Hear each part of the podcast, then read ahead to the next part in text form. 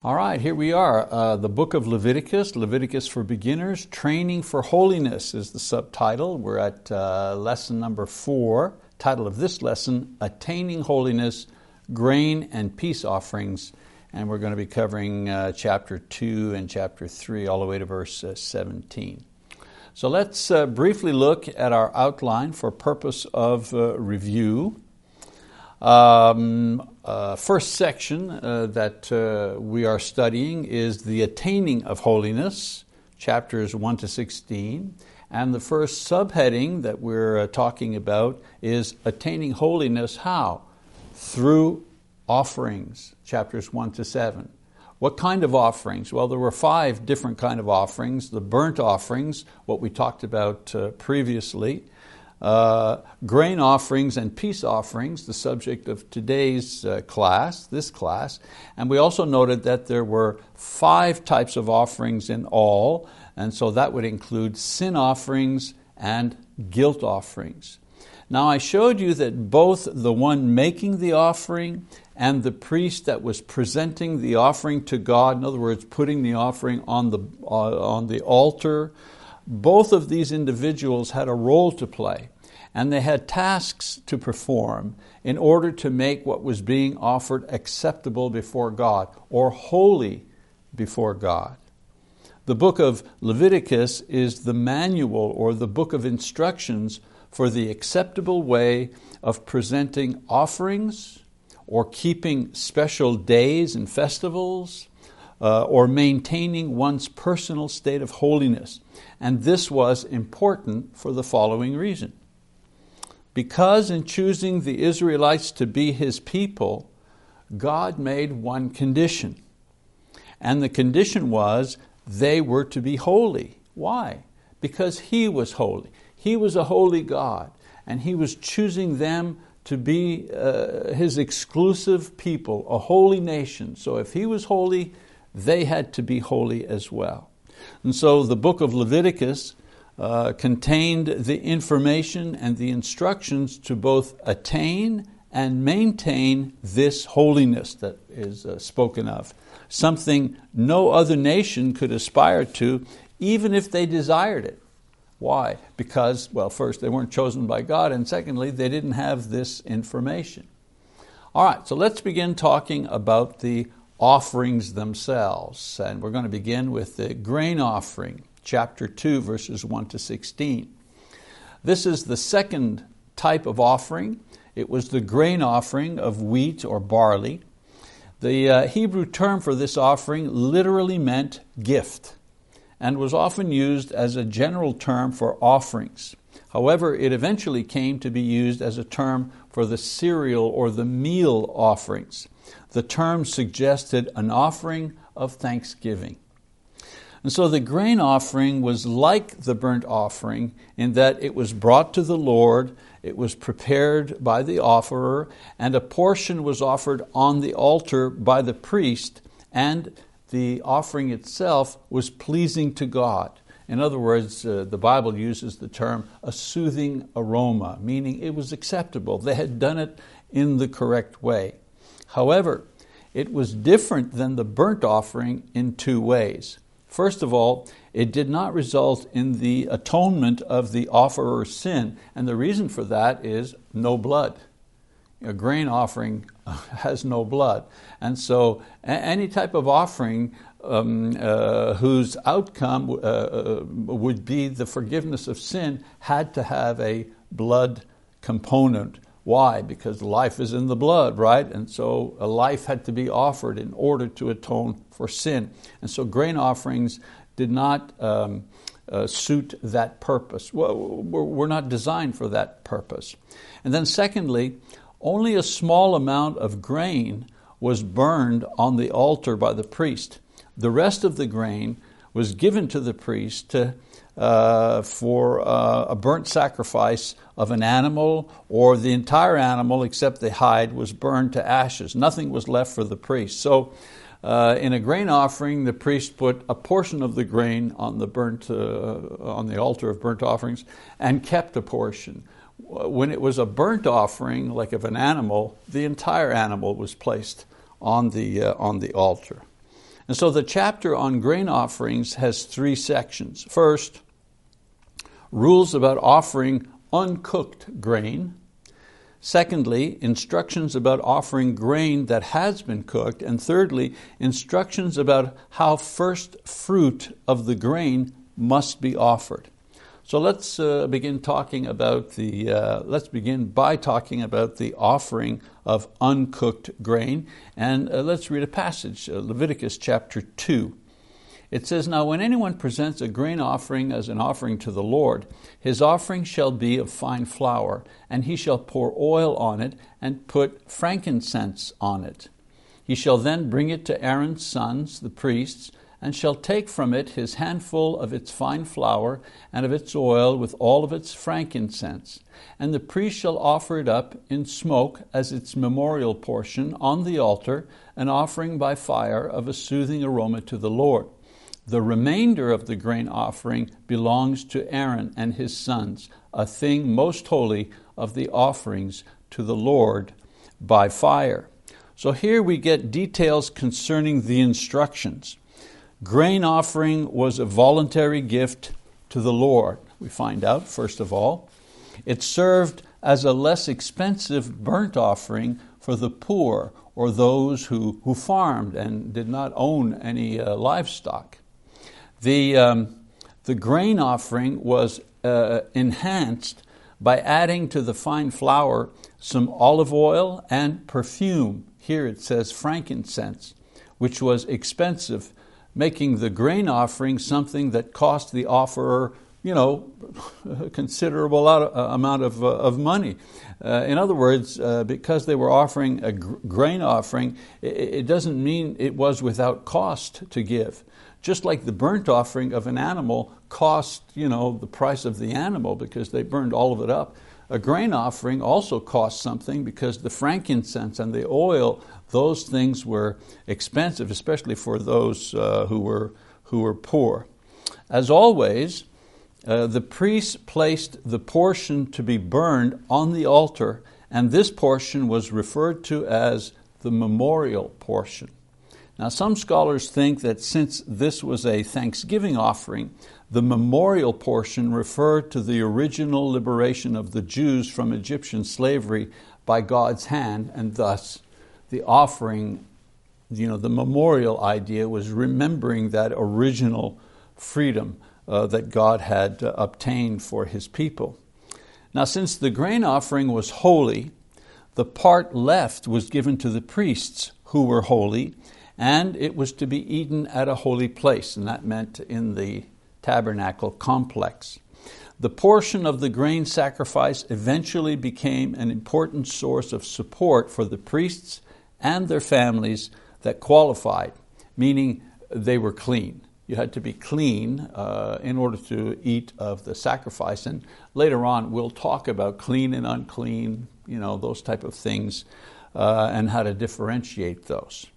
All right, so there were also instructions for those who offered grain that had been cooked in some way. For example, uh, had been baked in an oven or prepared on a griddle, something that was fried, or cooked in a pan. Offering the grain uncooked or cooked in various ways was left up to the one who was offering the, um, the grain sacrifice. Whether cooked or uncooked, three offerings, uh, these offerings rather, had four things in common. First of all, they were all to be made uh, uh, with fine flour. Secondly, all of them were to include oil in the mixture. Thirdly, a memorial portion was to be burned as a pleasing aroma or an acceptable aroma to the Lord, that, that, that, it was being done in the way that the Lord had given, and thus it was pleasing to him. And then, fourth, the remainder of the grain or whatever, the baked goods, uh, were given to the priest as a thing most holy. Now, there were some special rules uh, for grain offerings, and I want to read about that in chapter 2. No grain offering which you bring to the Lord shall be made with leaven, for you shall not offer up in smoke any leaven or any honey as an offering by fire to the Lord. As an offering of first fruits, you shall bring them to the Lord, but they shall not ascend for a soothing aroma on the uh, altar. Every grain offering of yours, moreover, you shall season with salt, so that the salt of the covenant of your God shall not be lacking from your grain offering. With all your offerings uh, you shall offer salt. Also, if you bring a grain offering of early ripened things to the Lord, you shall bring fresh heads of grain, roasted in the fire, grits of new um, growth, for the grain offering of your early ripened things. Two more verses. You shall then put oil on it and lay incense on it. It is a grain offering. The priest shall offer up in smoke its memorial portion, part of its grits and its oil with all its incense as an offering by fire to the Lord. So, even though the offer had uh, many options when bringing a grain offering, there were some limits. For example, grain offerings cooked in advance could not contain honey or leaven. And one reason for this was because pagan sacrifices often used these elements in their worship. And so, uh, to make sure that there was a difference, a separation from the world and the things of the world, these instructions uh, were given to the Jews. Now, newly ripened grain or first fruits were not burned on the altar, but they were given to the priests, not uh, only as a token portion, uh, excuse me, only a token portion was burned after oil and incense were added to these. Every cooked grain offering had to contain salt, which symbolized the preservation of the covenant between God and His people. What was the covenant? I'm a holy God, and you will be my people, therefore you will be holy. That's the covenant they're talking about here. Salt was used as a preservative, of course, for food in ancient cultures to prevent food from spoiling, and they represented a consistency, if you wish. So all the sacrifices needed to have salt as a uh, symbolism of the covenant, uh, the lasting covenant between uh, God and His people. The significance of grain offering um, uh, grain offering was uh, used primarily to uh, show gratitude for God's favors and to remain in a favorable relationship with Him. Remember, I said before, you couldn't use it as a sin offering because there was no blood involved, but it was used as a thank offering to say thank you to God for various favors or to, to remain in His favor. In Numbers 15, uh, you have instructions as to how much grain was to be offered along with an animal sacrifice, since grain offerings were rarely presented by themselves. It was usually accompanied by a drink offering when animals were offered. We find that out in uh, Numbers, rather, chapter 15. So, an animal was offered as, a, uh, as atonement uh, accompanied by a grain offering to also give thanks and appreciation, and wine or water was poured out before the altar, not on the altar, but before the altar to signify honor and gratitude. Thus, a single sacrifice with various elements contained and conveyed several meanings and thoughts acknowledgement of sin, repentance, thanksgiving, faith, praise, solidarity, and uh, permanence, you know, the salt, permanence. So we need, to, we need to think about the sacrificial system as a whole in a particular way. We need to realize that the sacrificial system was a kind of spiritual language where the human person learned to communicate with God on God's terms, using a language given to sinful man by God. Uh, this language mediated by the priests, where the person was sure that what he wanted to say was heard and, more importantly, accepted uh, by God. As I say, a single sacrifice uh, could be saying to God, uh, uh, I repent, uh, please forgive my sins, thank you for your uh, many blessings. I continue to believe in you. I praise you. I'm, I'm one with you and your people, O Lord. I trust in the permanence of our alliance. You know, it, it could say all these things with one, one sacrifice when done according to the uh, plan, according to the process that God had uh, given. the sacrificial system also presented every person, regardless of their wealth or position, an equal opportunity to come before God in a pleasing and acceptable manner, since it required the same thing from each person. Whether you were rich or poor, you had to go through the same procedure. Uh, for example, faith. Sacrifice, I want you to get the context here. Whether you were rich or poor, all right, uh, your approach to God required the following things. Faith, for example, sacrifices were physical actions symbolizing unseen things which were accepted by faith. The acceptance of forgiveness for sins uh, passed on to an animal which was then burned by fire required faith if one was to experience relief and peace uh, once the sacrifice was offered. You know, I, I, said to you in the previous lesson, uh, one transferred the sins from the physical realm to the spiritual realm through the death of the animal. Death was the portal from one you know, dimension to the other. But I mean, it required faith. You couldn't see that. It required faith to understand that that's what was taking place. It also required sacrifice. It wasn't any old animal. It wasn't to be sacrificed in any old way.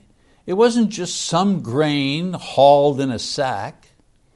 Whether it was an animal or farming produce, it had to be the best of what you had, and it needed to be prepared for sacrifice in a very precise manner.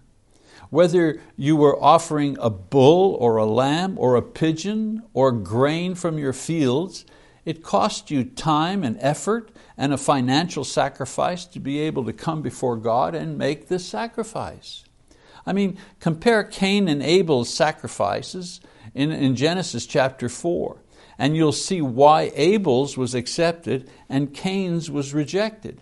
It wasn't because God liked animal sacrifices better than farm produce. After all, Cain was a farmer and Abel was a shepherd. They offered you know, what they had. But look at the real differences. In Genesis 4 3, we read, So it came about in the course of time that Cain brought an offering to the Lord of the fruit of the ground. Now, what did Cain bring? It says here he brought some of his produce. It doesn't qualify the produce in any way. It wasn't the first of his produce. It wasn't the best or the ripest of his produce, but it was some, a sample, a portion, nothing special. But then we read Genesis 4 4, where they talk about Abel's sacrifice. It says, Abel, on his part, also brought of the firstlings of his flock and of their fat portions. And the Lord had regard for Abel and for his offering. So, what did Abel bring? Well, he brought the firstlings, their fat portions of his flock. In other words, he offered uh, the firstborn of the flock, but also burned the best parts of the animal as far as eating and taste are concerned.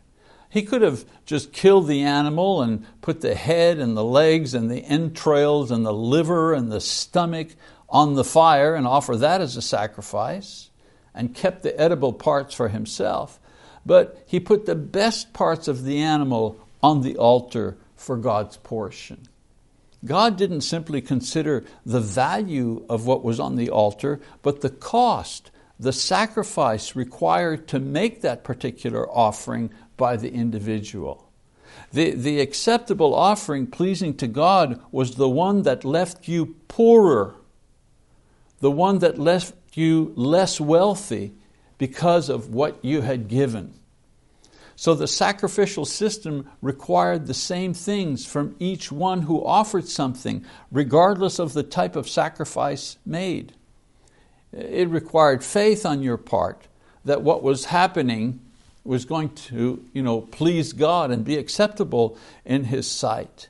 And it required personal sacrifice. In other words, it had to cost you something. And then it also required piety.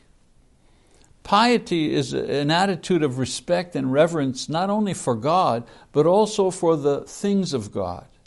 And in this case, it was the instructions for the offerer in preparing and offering his sacrifice.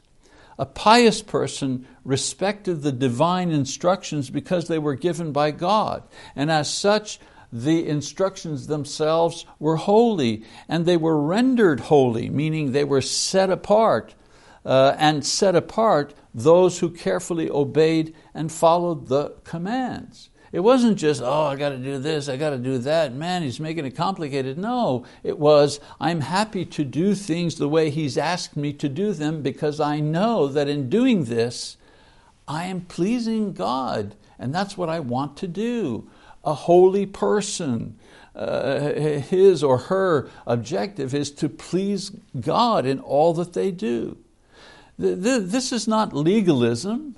Some people you know, say, oh, they're just legalists, you know, uh, interested only in detail.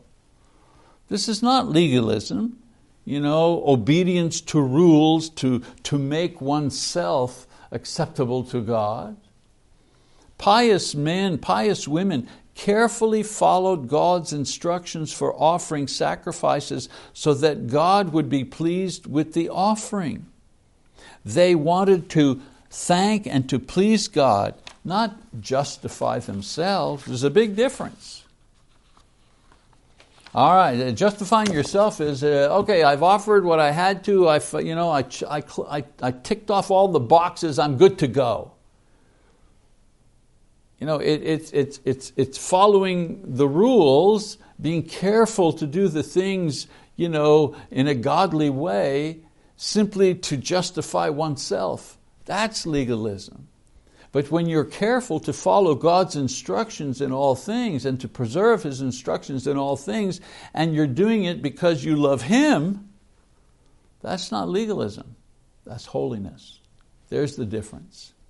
So today's worship, for example, is no different in what it requires of the worshiper, even if the manner of worship is much different and the meaning has changed uh, you know, over the years. Worship still requires faith. In Hebrews 11 and 6 it says, and without faith it is impossible to please Him.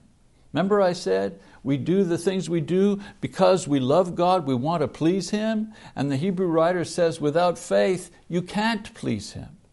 For he who comes to God must believe that He is, right? He's there, and that He is a rewarder of those who seek Him.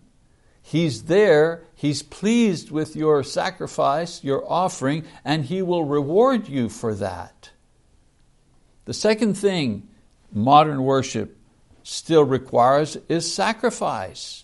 2 Corinthians 8 3, Paul says, For I testify that according to their ability and beyond their ability, they gave of their own accord. He's talking about a church that went you know, beyond the, beyond the pale to, to give and to help, uh, to help other, other, uh, other churches. In the same way, uh, today, when we give uh, during the worship period, uh, I've, I've told our own congregation it's got a pinch.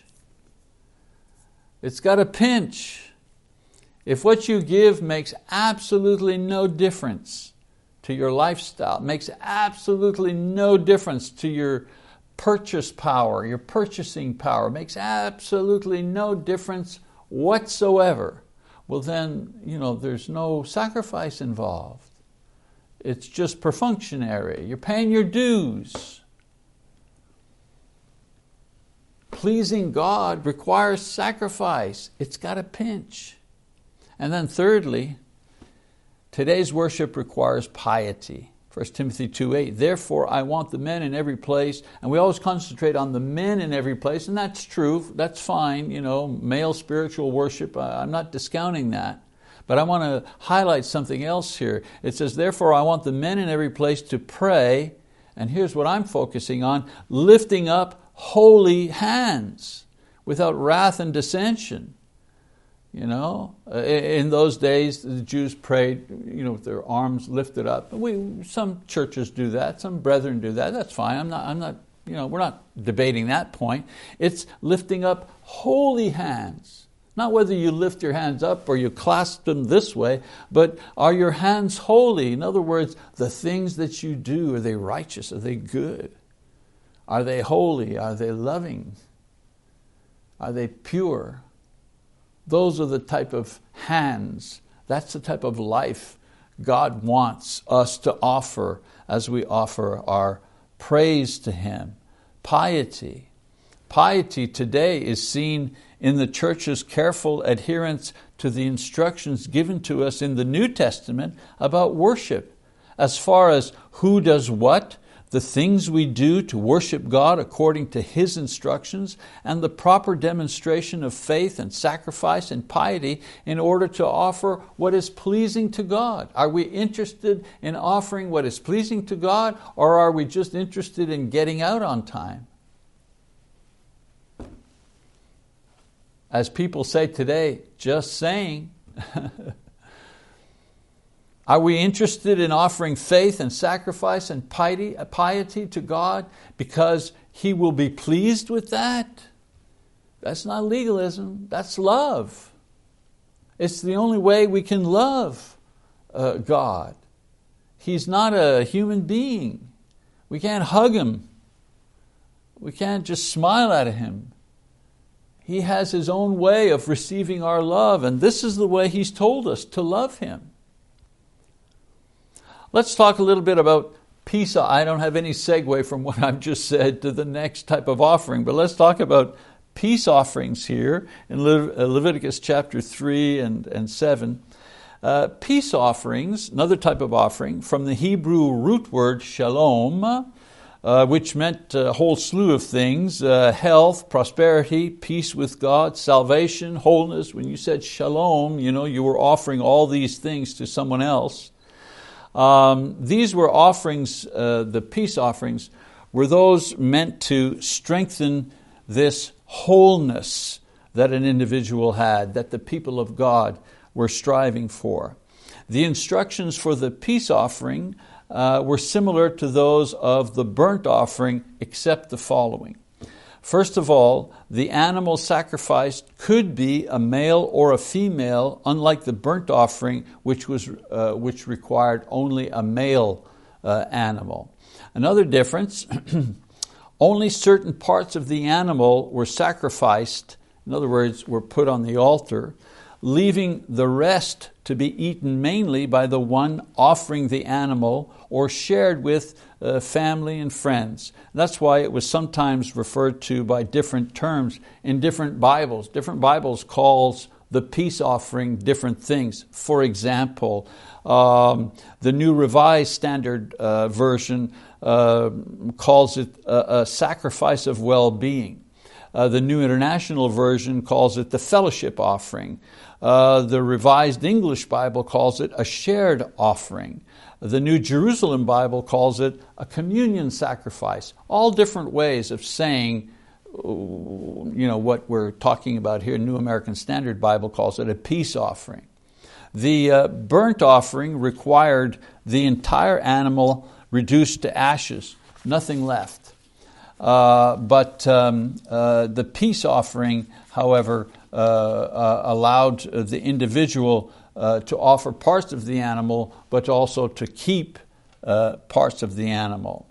Um, another difference uh, three kinds of animals could be used cattle, lambs, goats, male or female, without blemish, always. The primary goal was to share a meal so that the offering of birds or grain would not be sufficient for a peace offering. Um, certain parts of each animal were always to be placed on the altar and to be burned. So let's read about that. That's an important point, chapter 3. It says, Now if his offering is a sacrifice of peace, all right, so here comes instructions about the peace offering. If he is going to offer out of the herd, whether male or female, he shall offer it without defect before the Lord. He shall lay his hand on the head of his offering and slay it at the doorway of the tent of meeting, and Aaron's sons, the priests, shall sprinkle the blood around uh, the uh, altar. Uh, from the sacrifice of the peace offerings he shall present an offering by fire to the Lord. The fat that covers the entrails and all the fat that is on the entrails, and the two kidneys with the fat that is on them, which is on the loins, and the lobe of the liver, which he shall remove with the kidneys. Then Aaron's sons shall offer it up in smoke on the altar on the burnt offering, which is on the wood that is on the fire. It is an offering by fire of a soothing aroma to the Lord. So, in the description of the sacrifice of the lamb and the goat, the same parts are always mentioned the fat covering the entrails, the two kidneys with the fat on them, the lobe of the liver with the fat, so on and so forth. Now, some people believe that it was God's way of helping the Jews eat healthy and avoid fat. You know, and there's some truth to that. Another idea is that since fat was considered a delicacy, offering the fatty portion was giving God a tithe of the animal, the best part right off the top in sacrifice. And the rest, in most offerings, except for burnt offerings, were shared by the priests and the worshiper. In other words, God was offered the first and best portion, and then the priest and the worshiper shared what was left. In verse 17a, God confirms that the Israelites were not to eat the blood of the sacrifice. And again, we say the life is in the blood, which belongs to God. Or they were not to eat the fat of the sacrifice because this was his portion of the sacrifice. Uh, another point uh, peace offerings were free will offerings, not required by God Unlike burnt offerings, God required a burnt offering every morning and every night. A peace offering was a free will offering. You could offer it at any time. Uh, it was uh, an offering given by one with a generous heart, at peace with God, at peace with others and himself, wanting to maintain and strengthen his contentment and his relationship with God. Uh, another point, uh, chapter 7 describes three types of peace offerings. The first type is the thanksgiving offering, offering uh, an offering uh, given um, in thanks for uh, blessings. Many times, a peace offering made uh, was made when family uh, could eat a fellowship meal eaten in or near the uh, sanctuary. So it was like an event. We would bring a peace offering, we would make the offering to the Lord, and so on and so forth, and then they would eat the, uh, the, you know, the portion uh, that remained uh, in, in, the tabernacle uh, complex or near it. Uh, the second type of peace offering was called a votive offering. This meant that when one had fulfilled a vow made to God, a peace offering was made to celebrate the completion of the commitment in a successful manner. So that was the votive offering. And then you had what was called a free will offering. This was made to give thanks for and to celebrate the fellowship enjoyed with others in the Lord. So you had the peace offering, it had different you know, reasons to give it, but it was always given uh, in the same way. Another point Peace offerings were used to celebrate public occasions. We're going to talk about that you know, later on, the different festivals throughout the Jewish calendar. And when they did have these festivals, uh, the peace offerings were the type of offerings uh, that, were, uh, that were made. In 1 Kings chapter 8, uh, the Bible recounts how Solomon, uh, you know, at the inauguration of the temple, when it was finally finished and built, he offered 22,000 oxen and 120,000 sheep in peace offerings at the dedication of the temple in Jerusalem. And I think it's worth reading about this. It says, Now the king and all Israel with him offered sacrifice before the Lord. Solomon offered for the sacrifice of peace, there's the peace offering, which he offered to the Lord 22,000 oxen, 120,000 sheep. So the king and all, his son, and all the sons of Israel dedicated the house uh, of the Lord. On the same day, the king consecrated the middle of the court that was before the house of the Lord, because there he offered the burnt offering and the grain offering and the fat of the peace offerings. For the bronze altar that was before the Lord was too small to hold the burnt offerings and the grain offerings and the fat of the peace offerings. So Solomon observed the feast at that time, and all Israel with him, a great assembly from the entrance of Hamath to the brook of Egypt, before the Lord our God for seven days and seven more days, even fourteen days. On the eighth day, he sent the people away, and they blessed the king. Then they went to their tents joyful and glad of heart for all the goodness that the Lord had shown to David his servant and to Israel uh, his uh, people. So, this here, you know, in, in, my humble opinion, uh, this was the highest point of Israel's history right here. As the people of God united with their God and their human leader Solomon and each other as a united people made this fantastic uh, uh, offering uh, to the Lord, which took days and days of preparation uh, to, uh, to successfully offer all of these. This is, this is the high point, a high mark in the history of the uh, Jews. Uh, well, we no longer use animals today uh, in our pursuit of peace in the Christian age, but we still desire peace in areas of life because we want and we need peace with God, don't we? We can't be at peace or at ease inwardly unless we know that we're at peace with God, that He's not just waiting to judge and punish us. God knows this, and He has secured on our behalf a peace for us with Him that settles our minds and our hearts with a true and lasting peace. Also, in Romans chapter 5, verse 1, we read, Therefore, having been justified by faith, we have peace with God through our Lord Jesus Christ. In other words, our salvation through Jesus Christ not only brings us peace with God concerning our salvation, but it also maintains our peace of mind and, and spirit as we live in this turbulent world. So, nothing new, right?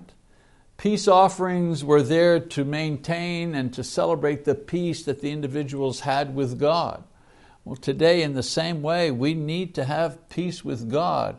And Jesus' offering of Himself as a sacrifice for our sins, this is what produces our peace. This is what maintains our peace. A lot of people say, "Boy, I, I uh, you know, I, I, am such a mess. I look back, I see all the sins that I've done, and, and I usually stop them at that point, and I say, "Okay, there's your problem." And they say, "What's that? The sins that I've committed?" No, no. Your problem is you're looking back don't look back because what's in the back is failure and sinfulness. And of course, if you're a Christian, uh, the cross of Christ and the sacrifice for your sins and your baptism that washed away your sins, you know. But I mean, you know, don't, don't look back because sin is back there, failure is back there. Look forward, look forward to uh, what God has uh, promised you. So we need peace with God. We also need peace with ourselves. Despite the anxiety and fear that is often experienced because we live in a, a sinful and a dark world, as believers, as sheep among wolves, as outsiders and pilgrims, never quite fitting in, always going against the grain, Jesus gives us a special kind of peace of mind. In Philippians chapter 4, Paul writes, Be anxious for nothing, but in everything by prayer and supplication with thanksgiving, let your requests be known to God. And the peace, there it is again, the peace of God, which surpasses all comprehension, will guard your hearts and your minds in Christ Jesus. God's peace of mind is not based on logic or things that we can see. You know, well, let's see, I'm healthy, I've got a solid job, I've got a fat savings account, they can't fire me at work because I own the company, I've had a full life, blah, blah, blah, therefore, you know, I'm really feeling good. That's, that's understanding, that's logic, that's, that's uh, peace based on what is tangible. Uh, there's nothing wrong with that. Uh, that's just what that is, however. But God's peace is beyond understanding in that it is spiritual in nature. The peace that He gives is based on our access to Him in prayer, guaranteed by our faith in Christ. I have peace because I know that I can go to God at any time and lay my, my sins, my problems, or my joys, I can lay them before Him, and I know that He hears me.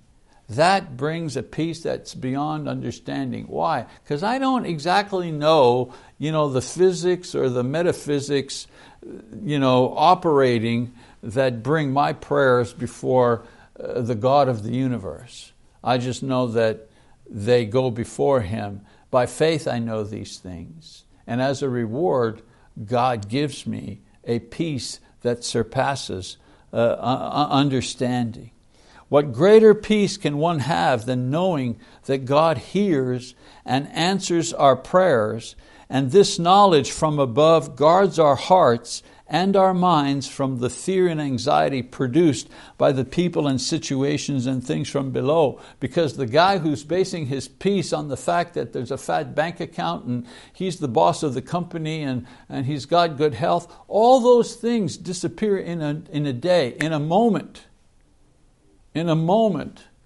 One day, whoops, you know, he's brushing his teeth and the blood is coming out. Uh, one day he has a heart attack. One day the stock market crashes. One day everything he was depending on no longer exists. It's all changed, it's all disappeared. Where does he find his peace at that moment? What Paul is saying here is nobody can take away our peace because no one can depose Jesus from his position in heaven. And no one can void the promise of God that He hears us when we call out to Him through Jesus Christ. Who can be against us? Who can void the promises given to us uh, by God? This is the idea of a, a peace that surpasses uh, understanding. And then, of course, we have peace with God, peace with ourselves, peace with others. When we are at peace with God and ourselves, we can have peace with non believers because we can deal with them on the basis of love as Christ has dealt with us. And we also have peace with believers because we share Christ's love with them in the fellowship of the saints. We have peace with all of those. We have the, we have the way to have peace with all of those uh, around us because God has given us this peace. What does Jesus say in John 13 35? By this all men will know that you are my disciples if you have love for one another. If you have love for one another. It's good to know the doctrine, brethren, but when the doctrine is being uh, interpreted and implemented in the right way, the result will be if you have love for one another. That's the result, that we have the correct understanding uh, of, of the doctrine. All right, well, there's some information, hopefully, maybe not all for sure, but some information on the uh, peace offerings and the grain offerings. We're going to continue uh, with our uh, study of Leviticus. Uh, again, you may have read these chapters already, so I'm, I'm saying to you, go ahead and read them over again, because as you see, I, I don't read every single verse of the material that we're covering, and if you read ahead of time, uh, it'll just make more sense as we uh, go through this. Thank you for your attention. God bless you. We'll see you next time.